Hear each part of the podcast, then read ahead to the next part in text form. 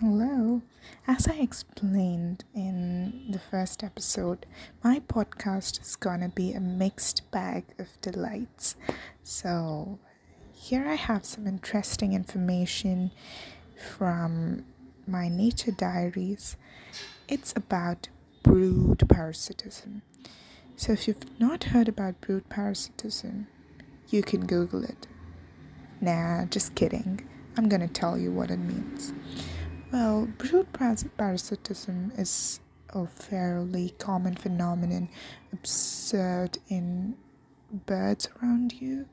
You might have seen cuckoo chicks hatching from the nest of tiny little warblers or even in crow nests.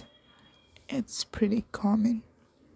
But the question that usually looms over in our brains is why the parent bird or the host, if you consider the cuckoo chick to be a parasite, why would the parent bird accept such a huge monster as its own chick?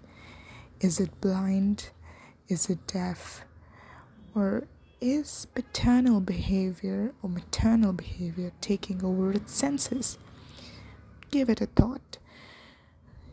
Well, the last explanation is true. Hormones like prolactin take over when a bird gives birth, that is, lays eggs and the eggs hatch. So, at the height of prolactin hormone production, the bird tends to ignore the appearance of the chick and continues to feed it no matter what happens. It continues to nurture the chick, nourish it. Well, how great would it be if that continued forever? But it doesn't. After a while, as the effect of hormones wanes away, the bird recognizes the cuckoo chick to be a traitor and throws it out of the nest. So, well, I forgot to really explain what brood parasitism is. It is a phenomenon in which an organism of another species or related species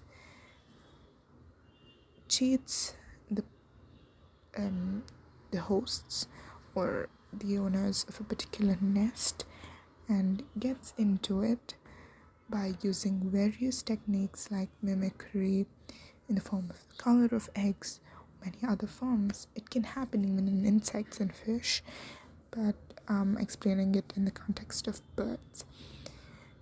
And once this happens, the parasite is able to derive all benefits from the host bird, and the parents of the parasite have no need to build a nest and nurture it, so their time is saved and they can proliferate whereas the mother bird and and the father bird, the hosts end up losing their chicks most of the times, and they end up nourishing the cuckoo chick. But of late, scientists have discovered that defensive mechanisms also exist to avoid problems of brood parasitism. But all said and done, brood parasitism is a necessary evil it helps to control the population of the host as well as sharpen the behavioral patterns of the parasite. So it may not be a win win situation on both sides, but it is a win win for nature.